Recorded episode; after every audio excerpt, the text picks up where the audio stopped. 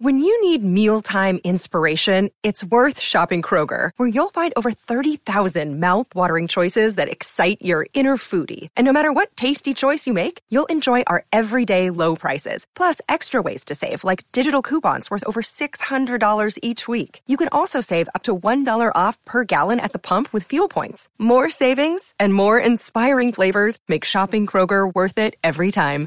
Kroger, fresh for everyone. Fuel restrictions apply. It's horrible here. No one is the same here. Nothing, Nothing wrong is the same with here. this house. People seem to want everything and expect every need to be fulfilled. What is happening? You're all strangers to me right now, all of you. You're embarrassing. And you're exhausting.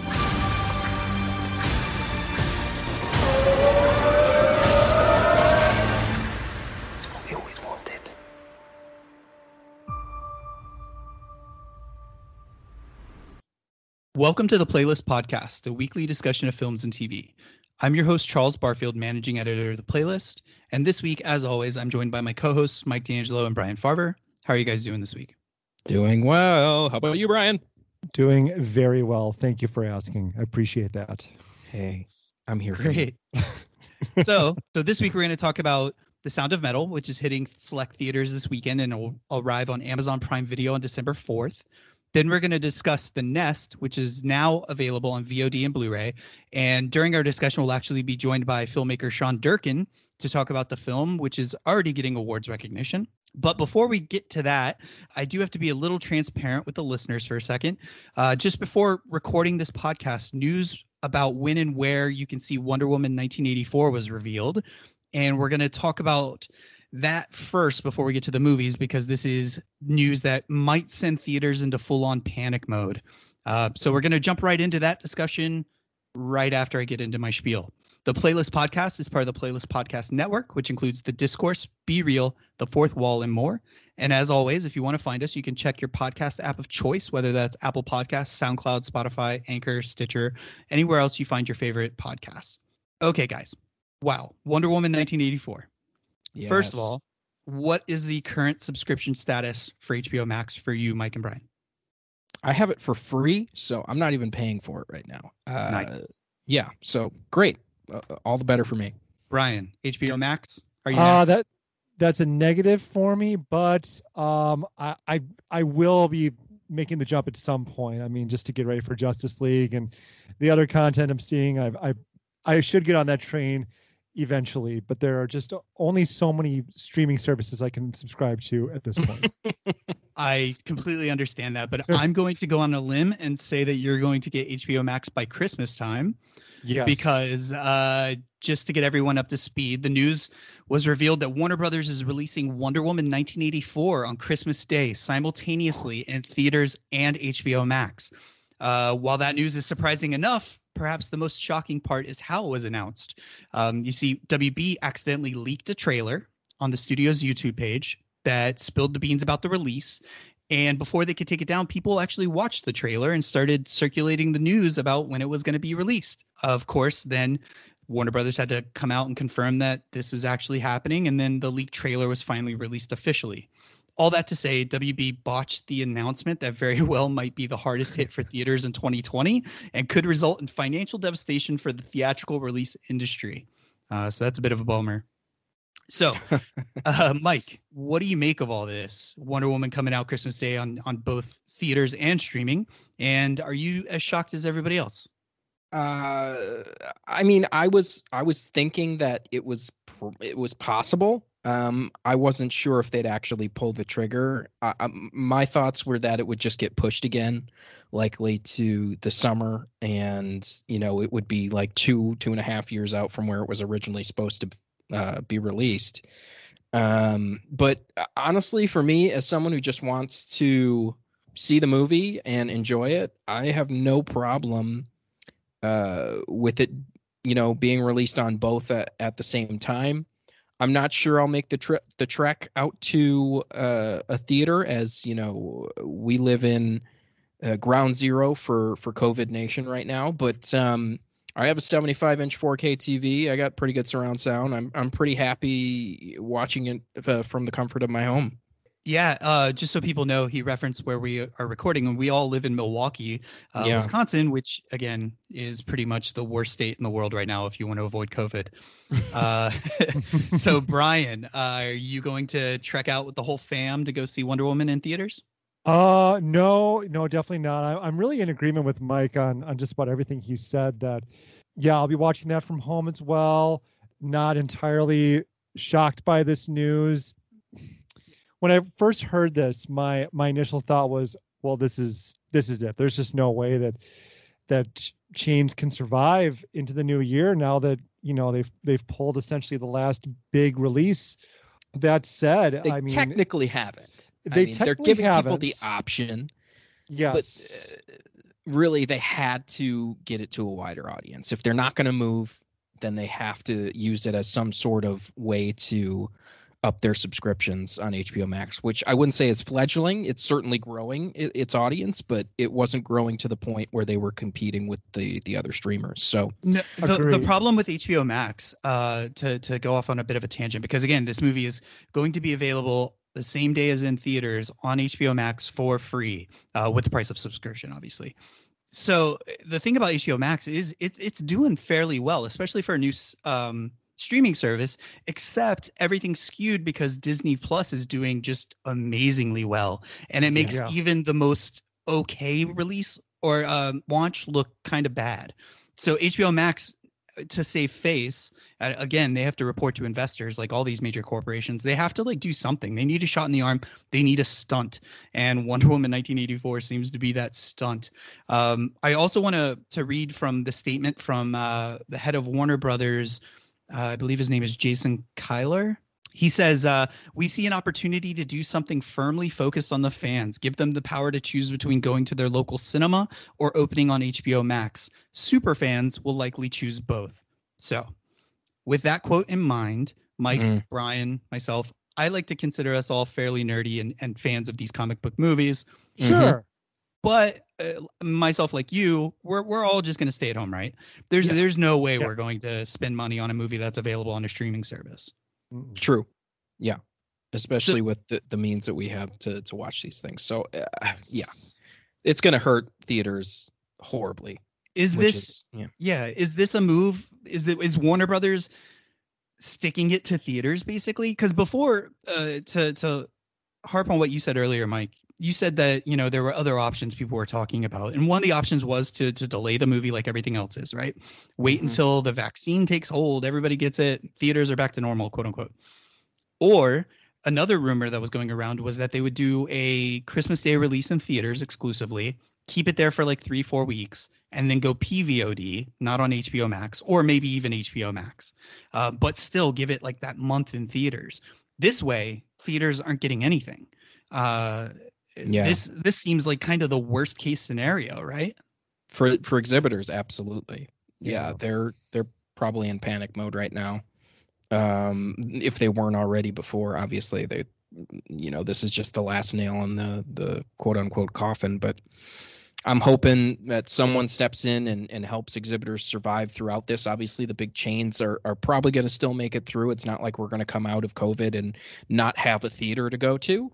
Uh, but uh, like we were talking about before this happened, those those small chains that we all love to go to and and you know uh, spend our money at, those those mom and pop theaters that you know uh, really preserve the old school theatrical experience those ones the they might not be around and that's sad to Yeah. see Yeah, I mean that's that's the real thing. Uh, the real thing to worry about are um, the National Association of Theater Owners.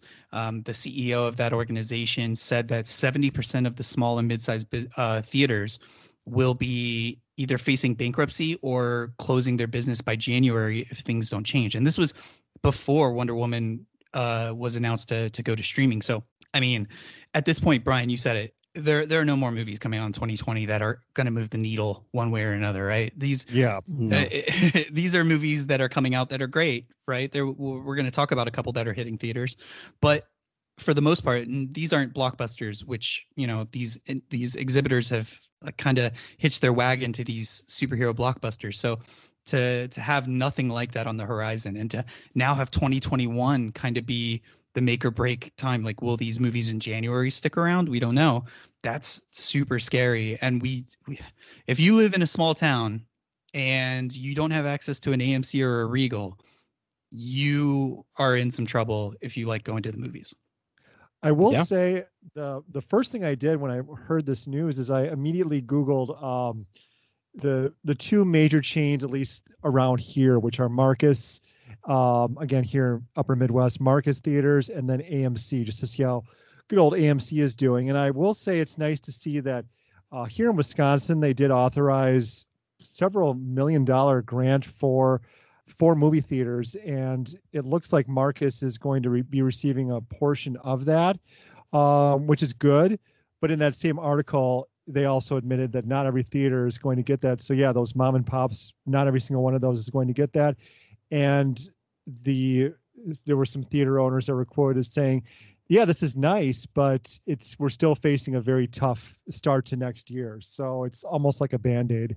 And um, yeah, Art House might be completely streaming by Yeah. 2022, whatever it is. That's Yep. that's a scary thought, especially for for listeners of this podcast who, you know, we we do enjoy those movies that you kind of have to hunt and find in theaters, you know, and and as theaters dwindle, opportunities for those movies to shine are, are going to start to dwindle as well. And Brian, just to to piggyback on what you said there, uh, Marcus is the number five chain in the country, I believe. Is it So- number five? Wow. Number five, yeah. Uh, they so the to to lump them in with uh, the the mom and pop places, while it seems smaller compared to AMC and Regal, and they surely are, uh, they're still doing much better than than the other ones. So even them getting a little bit of that grant money, while you know it's nice to see any theater get money, it's a little bit of a bummer that you know a, a multi-million dollar corporation will take it from still a smaller theater.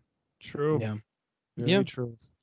And it's not like I, I mean, I know you're making it sound like, you know, mom and pop shops close, indie movies are going to have harder time, but really streaming has stepped up in a big way as we're going to talk about. One of the the movies that we're talking about today is a, an AMC movie. It's going to be streamed on Prime. Uh, Amazon. come December or yeah, Amazon Prime. I'm sorry.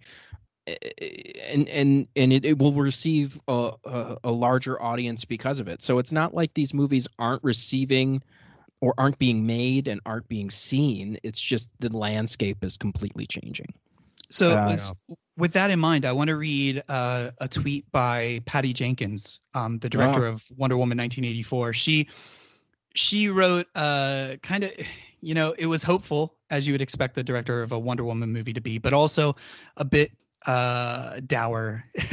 as you as can we're tell she's on one side of this argument. Yeah. for sure. She says uh, the time has come, all in caps. At some point, you have to choose to share any love and joy you have to give over everything else. We love our movie as we love our fans, so we truly hope that our film brings a little bit of joy and reprieve to all of you this holiday season. However, she then says, watch it in theaters, and she put that in theaters in all caps and underlined. Where it made safe to do so. Check out the great work theaters have done to make it so, and available in the safety of your own home on HBO Max, where it is not. So you have the director of this movie uh, saying like, forget HBO Max, please go to theaters because Yeah. she is fully aware that that theaters need this, and it almost sounds as if she's a little bit like you know. maybe disagreeing with WB's move here. Uh, Gal Gadot also tweeted that you can watch it in theaters, again, all caps, they're doing an amazing job keeping it safe, and you can watch it in HBO Max from your homes. So even Gal Gadot saying, please, you know, let's let's do something for theaters. And it feels Yeah. like the only people saying, you know, hey, you'll have it on HBO Max is uh, Warner Brothers. So that's a bit Yeah. disheartening. Hey, I, mean, I get it. They've had this content on the shelf for a long while. Fans are clamoring for it. They need a punch in the arm for HBO Max.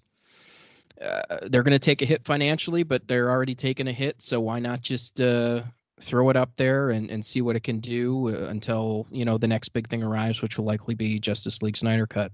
Yeah, yeah. It, Mhm. It's crazy to think that, you know, HBO Max is uh is banking on Wonder Woman and Zack Snyder to Yeah, to really carry the excitement for a streaming service. It's uh boy, we live in strange times. But before we wrap up, I do want to uh clarify one thing because again, this is breaking news as we record this. So Deadline is also saying, uh, Deadline, one of the the major trades who reported the news about this change, Deadline also is reporting that they hear the movie will actually only be on HBO Max for 30 days before it'll be removed from the streaming service and only seen in theaters for 30 more days.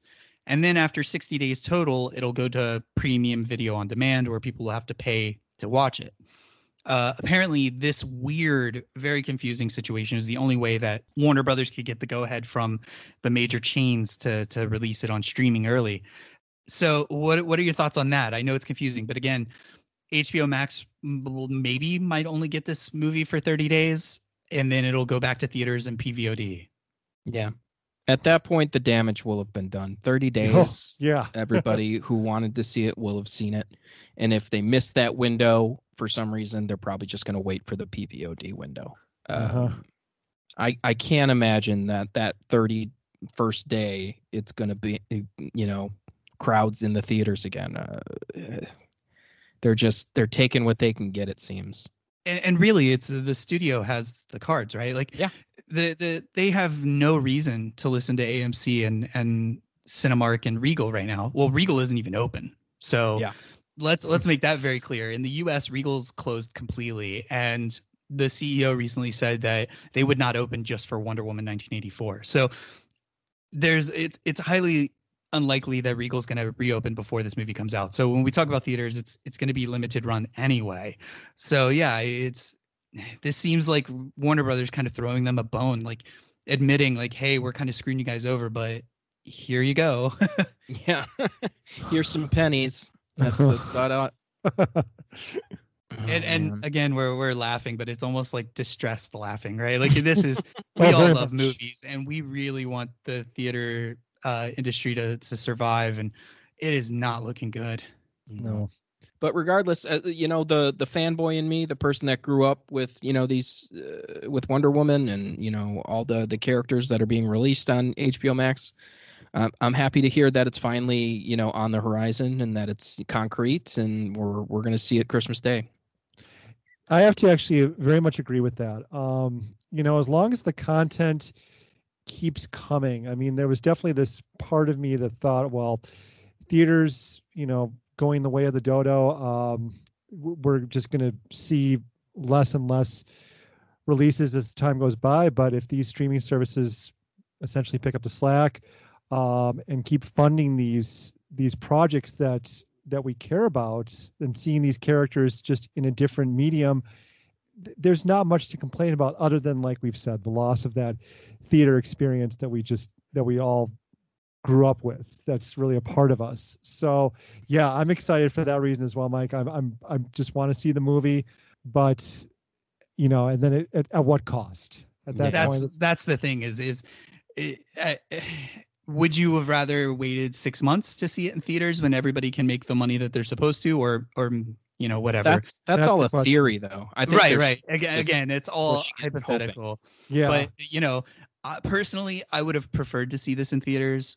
Yeah. It, it, I will have. There will be the option to see it in theaters because even though you, we do live close to an AMC, we I'm sure Marcus will have it too. There will be that option, but I just I can't for I can't risk it for myself personally. But also, I just can't see myself spending money on something I can get for essentially free, and Yeah. and that's and that's a bummer because I again I should be the guy in line buying a ticket, but Warner Brothers, man, you're not making it easy for me to help. agreed So with that in mind, let's uh let's cheer up a little bit and talk about a very uh hard-hitting drama.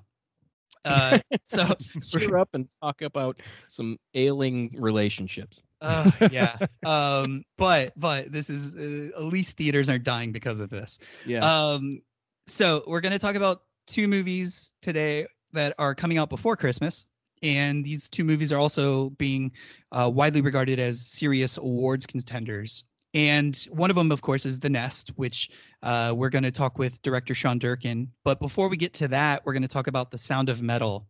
The Sound of Metal is written and directed by Darius Marder and stars Riz Ahmed and Olivia Cooke.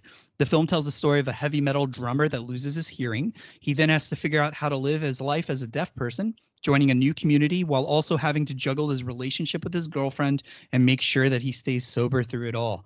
Uh, as you might have guessed, this is definitely a drama and a brutal one at that. Uh, so I want to start with Brian on this one. Uh, you have a unique perspective on this film. Uh, for those who don't know, Brian's a, a, drummer himself, and you've been looking forward to this film for a while. So, uh, what did you think? Did it check all the boxes for you? Well, you are right. I've been looking forward to this one for well over a year. Um, just when I first heard about it, I think it was in September of last year, and the re- the reviews it was getting, I just could not wait to see this movie. And and then it just kind of disappeared for a while. I didn't know what was going on, but I was always very vigorously searching for any news I could on it. When I finally heard it was hitting streaming uh, this year, before the year was over, I was thrilled.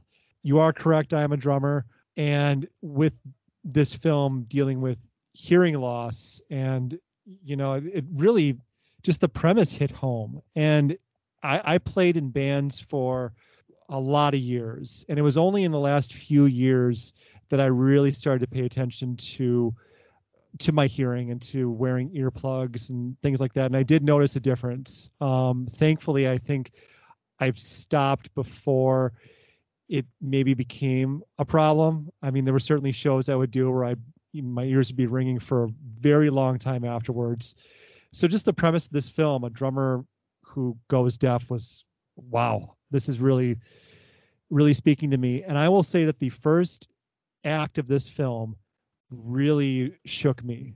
And I'm going to just say that Riz Ahmed is quite excellent throughout the film. Uh, Olivia Cooke is great.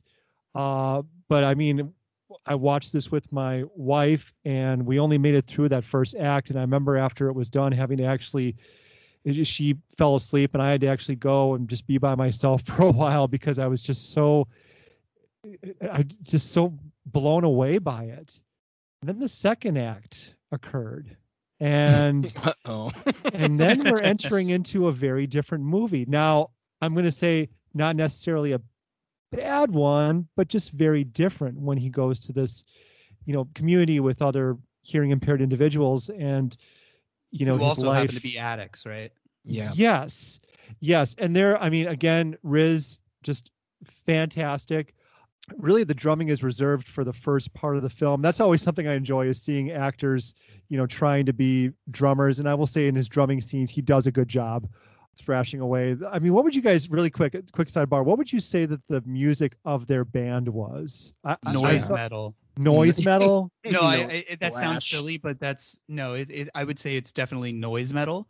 Um, yeah. so noise if if you guys want to go to spotify and search noise music. It's yeah. uh, very much uh, a one singer percussionist, guitarist, just playing the craziest stuff. Whew, yeah. But yeah, that there is a lot of good stuff that happens in that second act, and you know certainly he undergoes a transformation. You think some things are going to happen that don't end up happening. That's something I will say about the movie overall is that you you think at any moment that things just completely fall apart for this guy that and it just keeps happening over and over and over again. And it's a very i will say interesting part of the film when he's at this this you know with this with these people and trying to adjust to this new life of his. And then the third act occurs and we're kind of in a different movie again. And be careful and about spoilers fyi i. Yes. Uh, so i'm gonna i'm gonna stop right there just to say that it felt like three very different films that somewhat worked, but also, you know, in some ways didn't work. I would have loved to have seen a movie that was just had the sheer intensity and, and I will just say horror of the first act. Uh, I wouldn't have minded one that focused on the second act because I thought that was really interesting. But but then from there, I was I, I got to be honest, I kind of checked out, and I did watch the whole thing. Um, but I I mean, were it not for for the performances, I mean, all across the board, the whole cast, even the supporting characters were great. There's just a lot of things that are touched on here and there that aren't really explored further. There's, you know, yeah, you mentioned the addiction part of it. I felt like that was that could have been explored more. I would have really loved more background on on the the two main characters. Um, maybe that was unnecessary. I don't know, but I, I'm just gonna say again, the first part of this movie is is almost too good. Uh, barely do I have an experience where I'm I'm that shook up by it. Where I, like after seeing that those scenes, I was just sitting by myself, like just thinking, wow, I can't believe I I'm so happy I still have my hearing, like because it really is pretty frightening. Not just from a drummer perspective. I don't know if you guys felt the same way, but it he Sure. he does it well. They described him as an owl at one point, just with his shell shocked look that he wears throughout a lot of the film. And I would agree, he does look pretty scared. Yeah. Uh, so uh, just to, to build off that, I wrote in my notes the first 30 minutes of this movie might be the scariest non horror film all year. Like Yeah. it, it, I found myself at at certain points like holding my breath, like not even understanding why. Just the the tension and the anxiety of watching this guy go through this was unbelievable. And Riz Mm-hmm. Ahmed and Olivia Cooke in those first 30 minutes, they're basically the entire movie uh, in the first act, and they're just their chemistry is off the charts. It's They're so good. Yeah. They're so good. I am going to spoil the fact that Olivia Cooke has bleached eyebrows, and it just took me a real long time to like Yes. catch up to who she was because of it. Yeah, it, it's a bit shocking. Eyebrows are one of those things that, that when you see somebody has either shaved them off or bleached them, it's it's kind of jarring for sure. But uh, eyebrow eyebrow style aside, she's incredible. And Yeah. and and my big complaint uh, echoes yours, Brian. I wanted more of the first 30 minutes. I wanted that act to last a lot longer. I wanted to see more about the relationship, which I think is it, it, it's touched on. It's a huge part of the first part, and then like you said, the second act it kind of goes to the background a bit, and then it comes back for the third act a bit. And and I wanted more background for these people. I wanted to know more about his struggles with addiction. I wanted to know more about how they met because uh, without getting into spoilers, you do find Yeah. a bit more about both of them towards the end of the movie, and it seems like you know it's very confusing how these two people came into each other's lives, and and I I wish I would have known more because I wanted to live in that first 30 minutes the whole movie as as heartbreaking and horrific as it is. That to me was just incredible. Yeah. And the the second act, like you said, it, it's mainly him at this uh this community where he has to learn everything. He has to they joke he has to learn how to be a deaf person. Um and and it's it's touching. It's beautifully acted. The, there's an actor who plays opposite Riz Ahmed, who plays the gentleman who Joe, who uh, I guess runs the community. His name's uh, Paul Raci, I believe. He's incredible. He has one scene towards the end of the movie, which is utterly heartbreaking. Oh, and- I know what scene you're talking about. Yes. Yeah, it's it, it it that shook me too. And then uh all of the actors, I don't again, there are a lot of people that uh you would have to imagine come from the community in their real lives, you know, these untrained actors or maybe they are trained actors, but either way, they do incredibly well, every single one of them. And then you get to that third act like you said and and we're not going to spoil anything but it is uh it's probably going to determine how much you like this movie or dislike this movie Yeah. myself uh i reacted to it probably a little bit better than than brian um i thought the the end of this movie was uh kind of a gut punch uh in all the right ways and yeah so i liked it a lot uh mike you also Yeah. are a musician you don't play the drums that i know of maybe you do Stood in front of fun. him for a lot of years. yeah yeah yeah, Uh, so as the olivia cooke in this situation what did you think I am so glad I get to bleach my eyebrows. Uh, let's see here. So I, I kind of I feel very differently about this than both you and Brian in that I think the the movie as a whole works really well. Um, and I think uh, Brian, you did yourself a disservice by not watching it all the way through in one sitting, just because it's Yeah. it's it's one of those things where you have to experience it all at once to to kind of have that whole journey. But you know for me i i thought you know I, yes i would have liked more information that you guys were talking about. I would have liked you know if that movie was just the the first 30 minutes extended but it's not that movie and, i think you know stripping away expectations is kind of important here i didn't really have many expectations going in I didn't even watch the trailer for it. I just knew of it. I've seen that still of Riz sitting behind the drums, and I was just like, I'm in. I don't need to see anything else, so I avoided it. To interject, And- the trailer for this movie is incredible too. If if people haven't seen this trailer, you really should go and see this trailer. Or not, because uh, you know I, I really enjoyed it without it. I, Uh, am it's- I'm a fan of a quality trailer because we get Yeah. so many terrible trailers. Uh, and as somebody who has to write about these terrible trailers all the time, it always makes me happy when I see a good one. Yeah.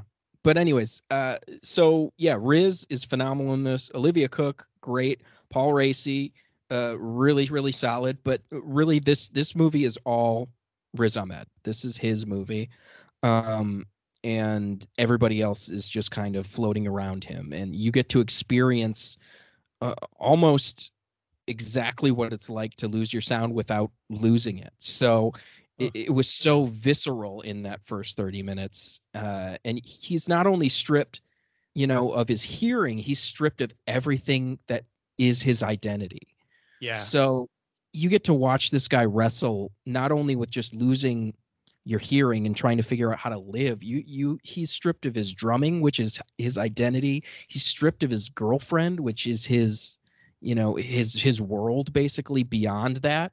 So him just learning to be a human being and Riz just blowing that performance out of the water, I I think this is best actor material. So I I really really like the movie. I you know uh, I I wouldn't call it you know the movie of the year or anything. I haven't seen enough to know that, but it's one of my you know definitely in my top ten list so far, and I I thought it was phenomenal. I really really really liked it. Yeah, I I I want to agree too. I maybe I was a little bit harsh in in how I explained it, but I definitely like this movie from beginning to end, and it's it's going to be in my top ten without a doubt. And and right now it's in my top three of the year for sure, and it is because of Riz. Uh, Brian, do you have any more thoughts? Uh, no, I mean, I will say that, that there are moments in the third act that that are still pretty pretty darn good, and and just overall, I mean, just like you guys have both touched on, that there are moments where you you really do feel like li- like you feel like you're in his shoes. The the way they play with sound in this film is so unique. Um, I'm glad you With- mentioned that. The sound design's unbelievable. yeah, Yeah. I mean, really you- really interesting. Yes, I mean even that moment where because it is a moment where he just where the sound is is gone, you immediately feel it to the point where like I- is there a ringing in my own ears right now? Um, the, the deafness or the silence in this film is it, it's almost too quiet. Not to the point of like you're afraid, just to the point of wow, this is what what this feels like. Um, Paul Raci, great. And did you guys know that he uh, he performs in a Black Sabbath tribute band that does American Sign Language? Did you know that? Of course That you know is incredible. little trivia about old Paul. uh, Raci. I, I will admit I knew nothing about him. I the Yeah. only going into this movie, I was very much like Mike. I'd watched the trailers. So I knew Raz, Riz Ahmed and Olivia Cooke were in it, but and and the basic premise. But every other actor really kind of surprised me. yeah Yeah, Brian, did you have another uh, thought or anything before we move on? Um, just that I mean, it is you are probably correct, uh, Mike. That I, I I will watch it again. There's no question about it. I don't know when. It's not going to be anytime soon, but I will take this in in one sitting, and I have a feeling I'll probably enjoy it more. This is not a movie that's easy to digest by any means. And it's one of those movies that I've seen a few like this, especially over the past maybe four or five years, where it's less a film, more of an experience. And I really would have loved to have seen this one in theaters. I, I think that would have been really interesting. I'm glad you Uh, brought that up because uh, I wanted to to ask this question of you guys too before we stop talking about this movie. It's getting a theatrical release, and and I found out that it is playing actually near us in one of our local uh, indie theaters, which is nice. But um, for the most part, this is a movie that people either a don't know it exists uh, unless you read our website or are involved in the film community, or uh, b you won't have access to it. So um, it's it's going to Amazon in December, uh, December fourth, I believe. So are you afraid that a movie like this that should be seen in theaters uh, is going to be thrown onto Amazon Prime and maybe get lost in the shuffle? Yes. It Yeah, depends I- how I- they roll it out. I, I mean, i I think it, it is really super effective either way. They did a really good job with it. Um, and I, uh, you know, just watching it on on my couch, I was sucked in, you know, pretty instantly. So I don't know that it, the experience is going to be, you know, really hurt, but hopefully they do a, a good enough job of you know drawing drawing uh, some audience to it and not just kind of throwing it you know in in some queue uh hopefully it gets i wouldn't expect the the rollout that they gave borat but hopefully it gets something Yeah, I, I I could not agree more. Um, I I definitely think it needs to be seen, and I, I would hate for this one to to get buried. I, I'm legitimately concerned, and I think that this will, you know, we've had a number of other films this year that have gotten shifted to video on demand and these streaming services, and I think as as time goes by, how much marketing the studios decide to put into these films is going to be interesting to see. This one in particular, I will be very curious. I really hope it doesn't get lost, but I'm afraid that it will. Yeah, and just to to put context to this, it, Amazon is the the company who uh, is distributing this. They're doing it on Prime Video.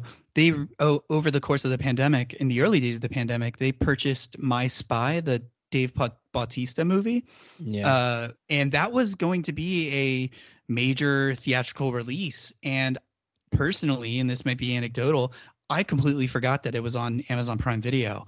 And this is a movie that you know we were going to cover and and all of that. And I feel like that movie got lost in the shuffle, and it it worries me because that was probably a movie that cost tens of millions of dollars to make, and this is clearly an indie movie from a first time director, and it, it worries me that this is a difficult movie to to really hook people on and then you know depending on how you market it and and promote it, it you know it could very easily just get lost and that's a bummer Yeah. It could, but those two are very, very different beasts, the My Spy and the Sound of Metal. I mean, I think My Spy was a, a bomb waiting to happen that Amazon kind of saved.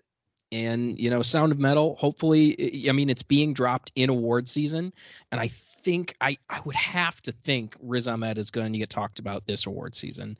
Um, so it, it, it has to get, you know, some some clicks for them. Um, at least from you know the people that are interested in you know any kind of awards movies uh, you know this time of year. So I, I- like to think that it's going to find its audience because it's it's available on one of the biggest platforms out there. So i'm i'm really keeping my fingers crossed for it. I'm rooting for this one. Yeah so yeah i think we all are. And um on that note i want to uh transition from one good movie to another in my eyes. Uh the final film we're talking about tonight is uh the nest uh the nest is a film that's written and directed by sean durkin who will be joining us in a bit it stars Jude Law and Carrie Coon as a married couple that make the tough decision to uproot their lives in the US and move to England for a better job opportunity. However, as is quickly revealed in the movie, the, the move starts to take its toll on the couple and their two kids, and tensions grow and eventually boil over. Uh, Mike, let's start with you on this one. What did you think of The Nest? Yeah i'm going to put on my my brian farvour hat and and say that i liked it um but i didn't you know it was a, a weird experience for me. It's one of those movies that i've really wrestled with since i've uh had my initial viewing of it. And i, I think jude law and carrie coon are phenomenal and and that's pretty much in anything they do. This is no different and then there were there were absolutely you know fascinating scenes between the two of them or where uh Carrie Coon would just flip and and be uh, this enigmatic you know uh firework that you couldn't take your eyes off of. And uh you know it, it's it's it's a cluster of of really interesting performances and scenes uh in in a in a film that's ultimately it's it's a very much a relationship kind of family movie um well, I, I shouldn't call it a family movie,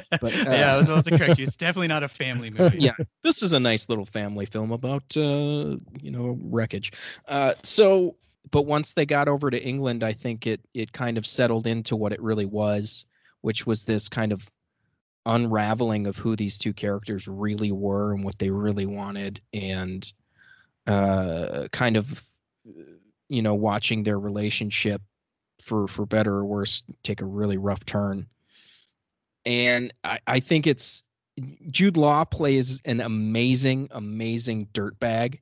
Like he's so charismatic that even when he's a freaking douche, you love to watch it. And Carrie Coon is just bouncing off the screen in this one for me. Like when she really lets go, um, I, I was just fascinated by it.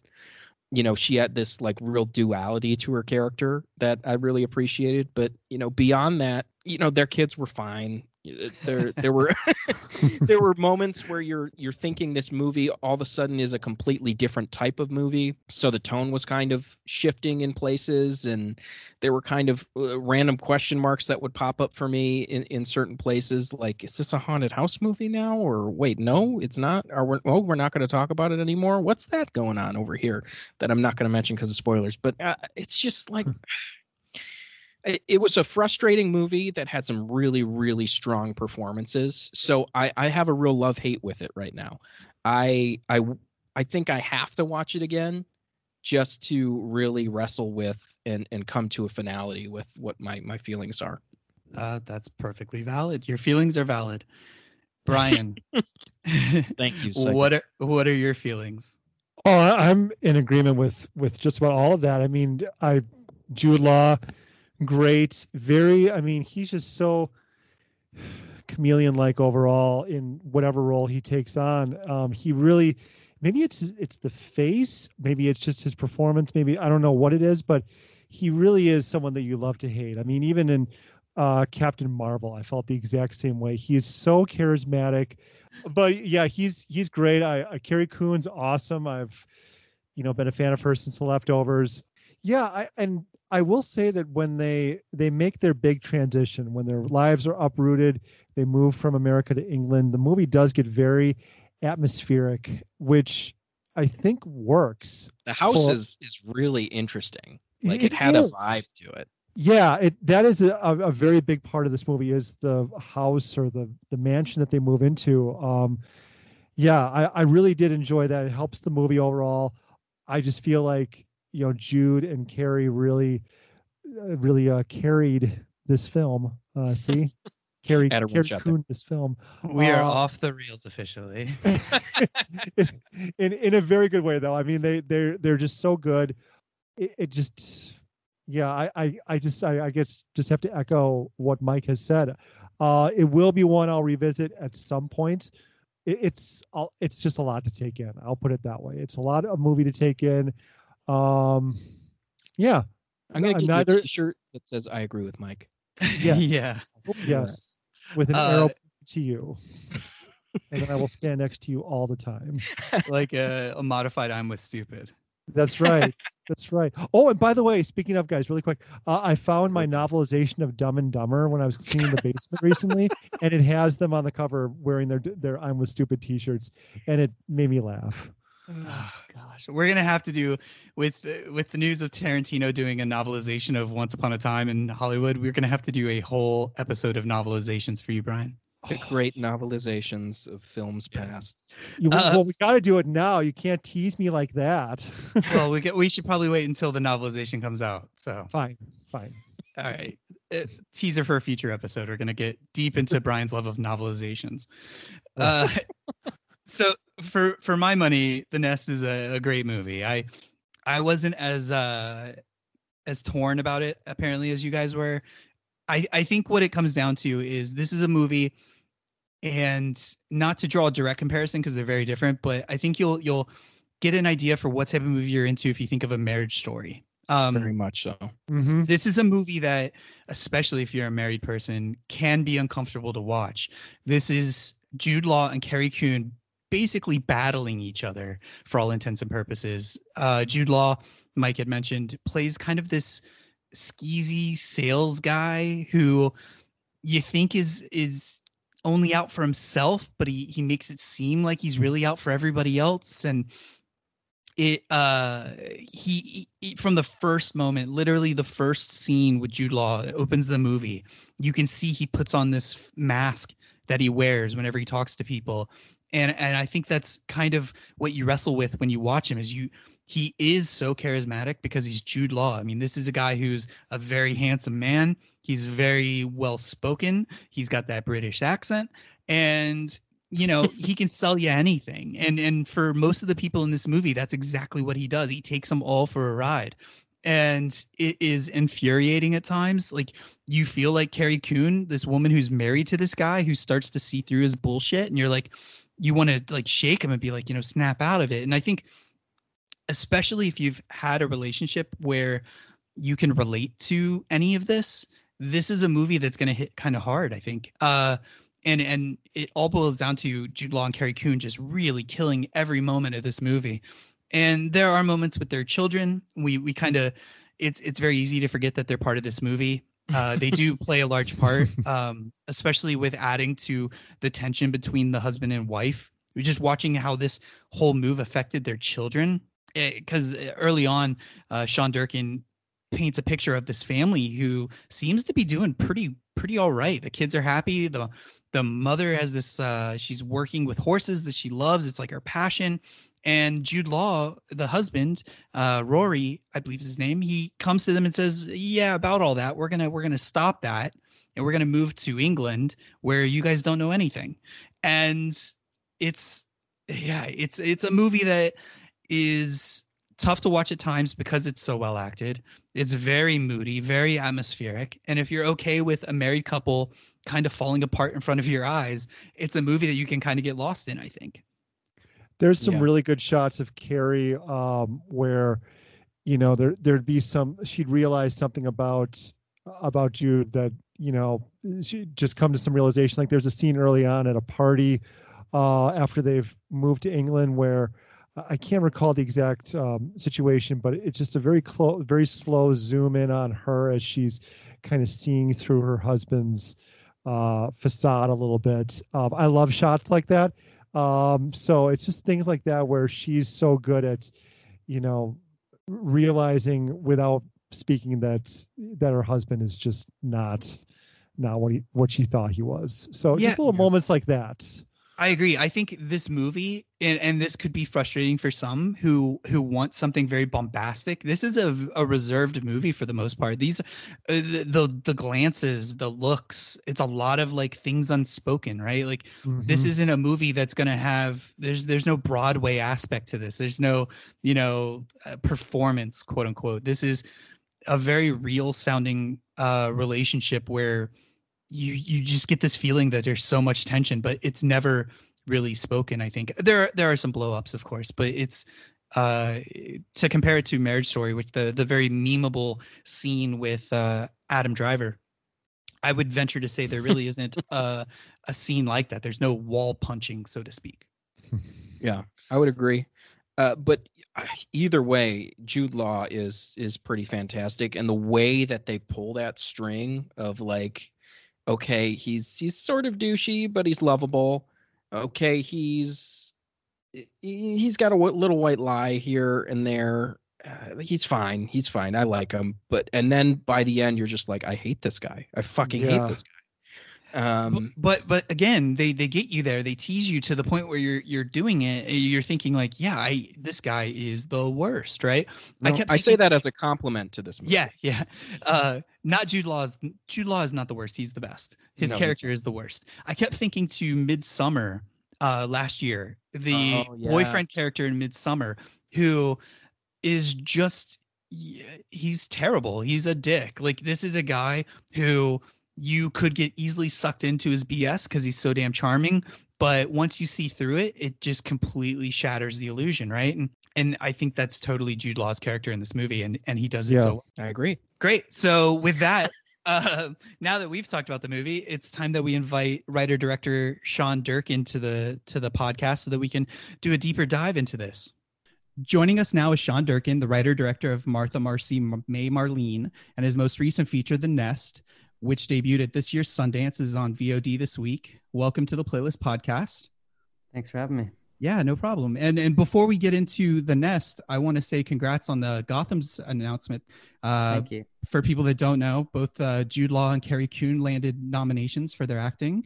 Uh, well deserved, obviously. And uh, what are your thoughts on on seeing your two stars get some recognition? Yeah, it's really exciting, especially for for both of them to get recognized because it is such a, you know, it was such an incredible collaboration, and they're both such a force in their own right in the movie, yet also make this great, very you know, complete, complicated couple. So I was just so happy to see them both get recognized for that.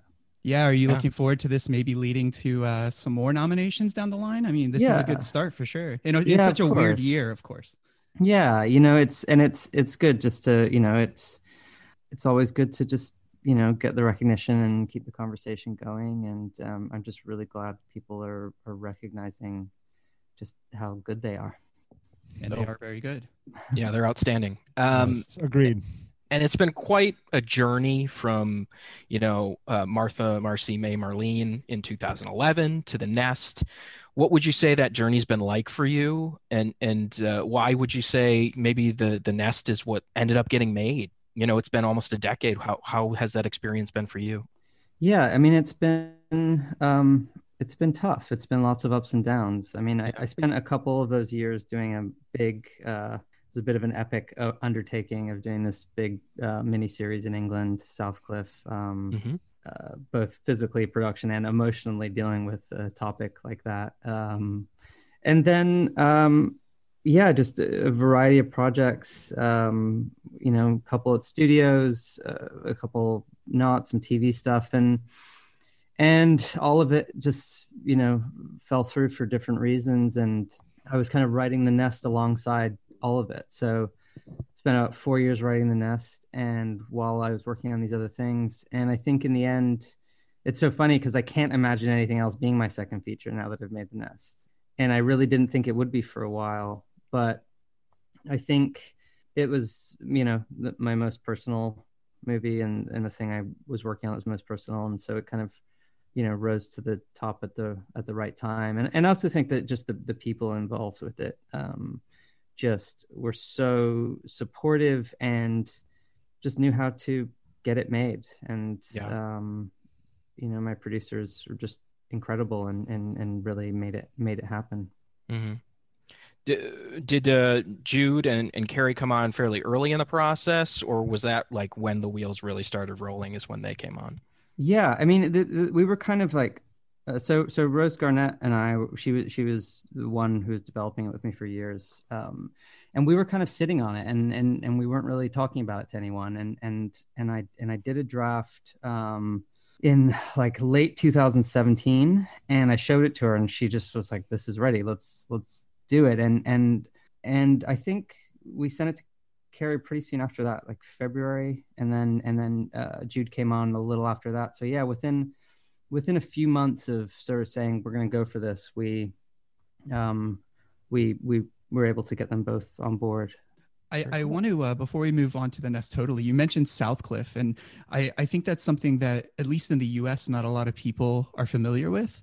It was like you said a, a four part miniseries that you released i think it was in 2013 what was it like coming off of your first directorial feature debut gets a lot of acclaim and then you know we got to remember this is 2013 when House of Cards was kind of just kicking off this sort of uh, streaming prestige drama thing, and you know David Fincher goes and does that, and then you know here you are making the leap to TV. Uh, did you feel like that was a risky move? Is that something you were excited about?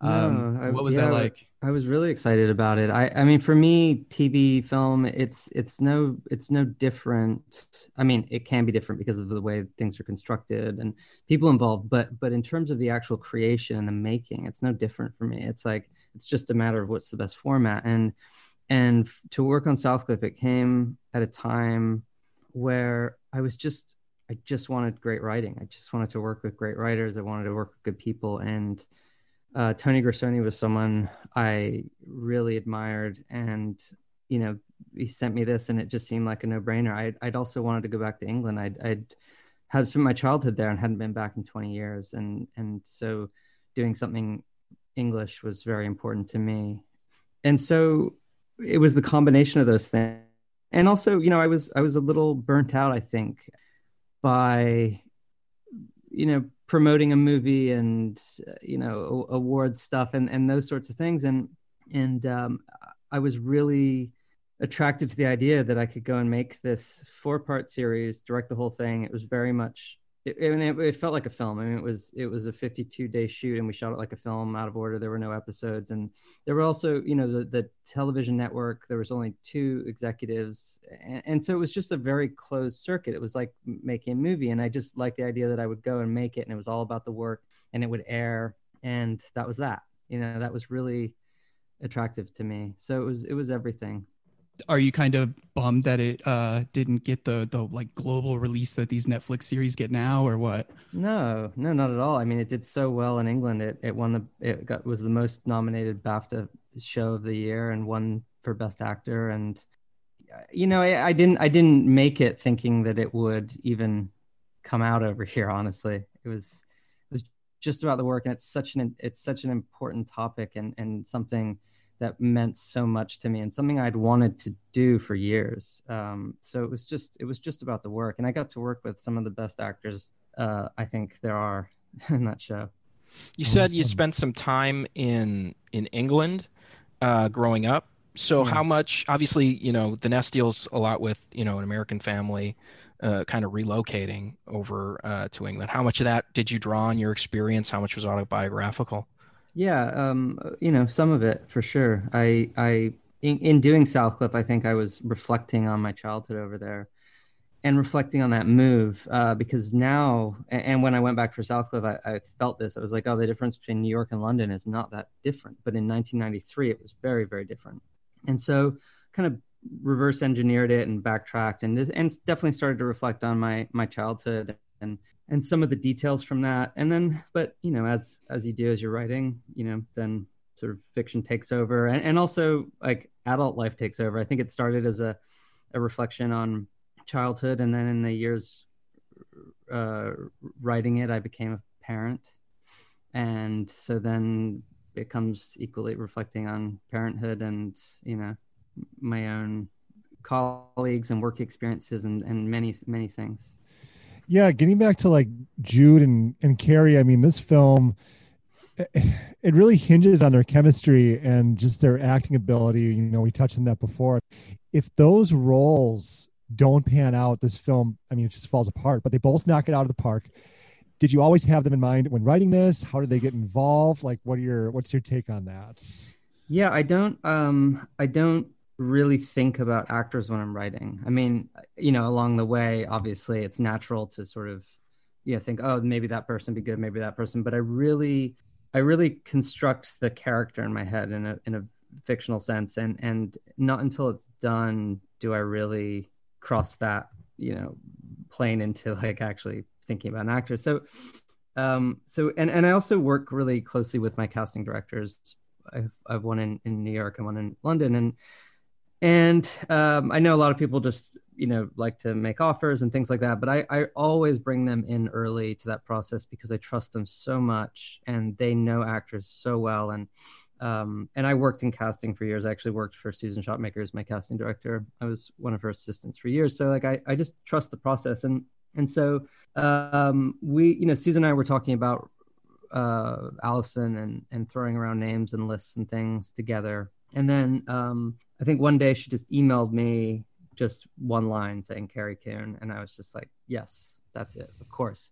And I had met Carrie a couple times um, through friends, and so it just it just made sense. I just knew that she she just has that power, and I, I just believed, you know, Allison is very much two things, and in a movie oftentimes humans are boiled down where they have to be one thing and you know and i just knew she would be able to capture that duality um, and really ground it. She's got that you know real midwestern energy that i you believe in the, on the farm and also the the like glamour of going out and getting done up and and that and and um and then with jude um not dissimilar process um maybe was a little longer. Um, but I, I got the script to him.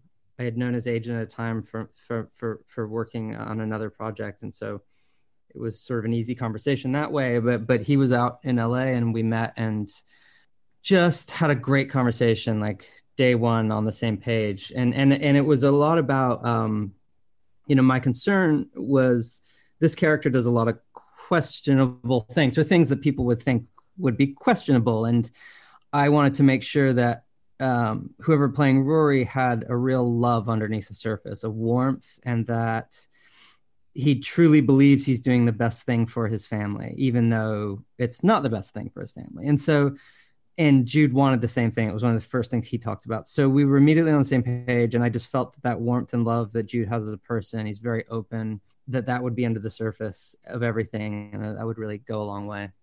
So uh, it's kind of hinted in the movie that the house is somewhat responsible for things going on. You know, it's it's kind of even I believe at one point overtly said like, you know, this house is bad, you know, mm-hmm. and it, it is a creepy house, there's no denying.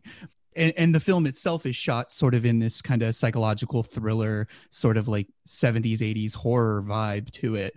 Is that something you were looking at? Because without giving too much away, obviously this isn't a conjuring movie or anything like that. So uh, were you influenced by that kind of era of psychological thriller when making the movie and, and kind of the look and feel or you know how much of that was was part of going into it yeah definitely but sort of like the i mean those the movies that you know shaped me were you know rosemary's baby and the shining and the exorcist and you know uh real horror where at the center there's an actual relationship and um, and not always overt, you know. And so that's there, and and and but I really did re- just want to make a family drama, and that was first and foremost.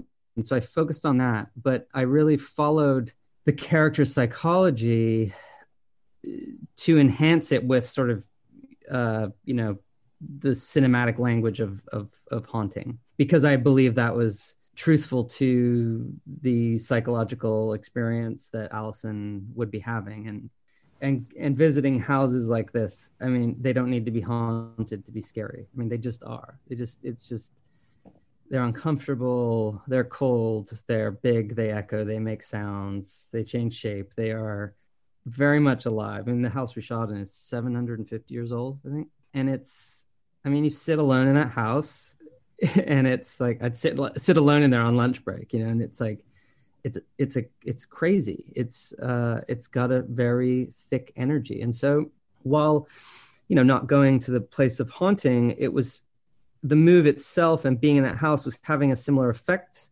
that a haunting has in a, in a film, which is that it sort of shifts per people's personalities, it drives families apart, it causes doubts, it, it um, people lose their footing and their grounding and and don't trust each other you know? So that's that's how i saw it operating which i you know really based also in the naturalism of, of a family drama. So you know where you know where rosemary's baby could be a reference like you know one of the biggest references for me would, would be a film like shoot the moon or the ice storm.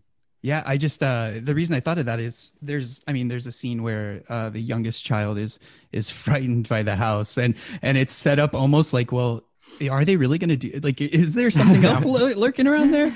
And uh you know it's it's definitely a family the, drama but but and the door scene so well. as well. oh yeah, yeah yeah, the door yeah. scene too yeah and that and that was you know and the door scene comes from this this idea of like okay the door's opening why is it opening and then it's like well eh, eh, you know rory comes home like yeah. Rory's just Rory's just you know Rory's just standing there, kind of like a ghost appearing, and the doors open, and it's like you know. So it's also that, and and using that as like a mistrust. Like then she's starting to not trust her daughter, and she's yelling at her, and so um, it's it's that sort of you know poltergeist messing with the family feeling, but it's each other. We're not going to ask like is is it going to be 10 years to the next project? We, we but we we would love to know what irons in the fire you have. Are, is there anything coming up as far as you know uh, obviously your films aren't going to be like superhero blockbusters or anything like yeah. that but what kind of things do you are you interested in, in moving into? Well look i'm really i'm i'm i'm really really open and uh, it, it's funny I, the stuff that i've gotten attached to over the years has been a wide variety. I mean you know, I almost made a film about Janis Joplin. I almost made a Little House on the Prairie. Um, you know, it, it's it. So it's so I think when something great comes along, I jump at it. In terms of the stuff I'm I'm writing, um, I've got a couple of feature ideas, a couple of TV things in development. So I've got a lot, um, you know, a lot that I'm I'm working on. So yeah, hopefully it won't be as long a wait. yeah, yeah. We, for for the sanity of film fans, please don't make it be another ten years. Um, but uh, that being said, you mentioned, you know, we were joking about you doing like a superhero movie, you know, the new Avengers or whatever, which probably won't happen. But and then we can play this back when you get announced. But but um, you know, you do make a, a, specific type of movie. You know, it's a it's a mid budget adult drama, rated R. These are movies that don't get a lot of the play anymore in, in the industry. Is that something that you keep an eye on? Is that something that worries you? Uh, how do you see this kind of moving forward? Yeah, it's funny. I, I hadn't um I hadn't kind of thought about it in those terms, but yeah, I guess I guess you're right. I mean, I think I, I, I sort of think that I have more types of movies in me. That's you know remains to be seen. Uh, but I I do worry about that, and it's a part of why it's so it's hard to get movies made like that. You know, and and and that's a challenge. But uh, I just I I can only in terms of what I generate, I can only generate what I generate, you know, and I can only write what I write. And you know, I just will push really hard to try and collaborate with the right people who can get that made, and, and hopefully I can, you know, do that and yeah, keep keep pushing with with with those things, um, but also really open to doing things that you may not expect based on based on the work we've seen so far. So right. I mean, you also have a long career as a producer too, and and a lot of the movies that you've produced or been executive producer on aren't you know the nest type of movies. I, I think yeah. one of the more recent ones was the rental Dave Franco's yeah. movie, and um, you know that's completely different. Uh, yeah. uh, maybe not completely different, but but pretty different tone wise. And uh, yeah, I just think that especially for the playlist and and our listeners and readers, we enjoy movies like what the nest you know yeah. and uh it's it's it's a scary thought to think that you know those movies are, are are facing a little bit of trouble especially with the pandemic and everything. So yeah we just we hope that uh you don't have nearly the trouble over the next couple of years. Thank you. I appreciate that but yeah, before we go, I just wanted to thank you for joining us today. Uh, we are big fans of The Nest, and uh, we hope that The Gotham's is just stage one of uh, awards domination coming up. Thanks a lot, guys. I really appreciate it. Again, we want to thank Sean Durkin for joining us and talking about his new movie. Remember, The Nest is available on VOD and uh, home video or discs, whatever you guys buy nowadays, uh, right now. So definitely check it out. And before we wrap up, any last thoughts from you guys about uh, the Wonder Woman stuff that we talked about, the death of movie theaters, Sound of Metal, The Nest. Brian, what do you think? Anything? I mean, I'll just say enjoy the the content that's coming. Um, enjoy the films that are being shifted to VOD. If you can safely support a local theater, please do so. Even if you're, it doesn't involve you going to the place. I mean, just whatever whatever funds you can throw their way, I'm sure they would appreciate the gesture if nothing else. Just try to keep that alive for as long as possible.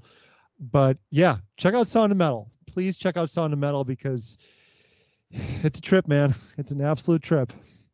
Yeah. To, to, echo what you said there, if you do want to support local theaters, a lot of uh, independent art houses, especially, are doing virtual cinemas where you can um, go through their website to to rent a, a first run movie and they get a large portion of those proceeds. So that's one way of doing it without leaving Excellent. your house. Mike, nice. what about you? Anything? Any last thoughts? Uh, I just, you know, uh, there's been a lot of messaging out there about, you know, how 2020 is a wash movie wise, but, you know, we're seeing and we're talking about movies that there's some good content out there. And no matter what your taste is, we've kind of run the gamut here, whether you're someone who just wants to see Wonder Woman or you want the next, you know, Academy Award uh, you know movie that's coming to a streamer or you want to see you know this really interesting relationship drama uh, they're all coming they're all still available uh, and you can you can find them from the comfort of your home at this point or very very soon that uh, for that matter and and and you can also support those mom and pop shops that might not be doing so well. So if you're able to to rent like the nest through through a, a mom and pop shop absolutely go ahead and do it. If if that movie is is up your alley sound of metal same thing. But uh you know uh, wonder woman that that's a whole other ball of wax that we got into at the beginning. Regardless i just want to champion that there still is some good content in 2020 uh, and you know it's not a bad time to be stuck to your couch That's very true. And and Yes. uh, as we approach December now, I can't believe we're already halfway through November. But as we approach December, we're going to start seeing a lot of best of lists. And even though this is a very weird year at the playlist, we're still going to have all those best of lists. And you know, it's it it does show that there are quality things. You just unfortunately you can't go to for the most part you can't go to the theater and find them. You're just gonna have to do the the research and and search them out yourself. So on that note, uh, as they both said, support your local theaters whenever possible, even if it means not going, but but still giving them money some way. Uh, and thanks for joining us. Thanks for listening, and we'll be back next week. So uh, thank you guys. Bye. Bye. Bye.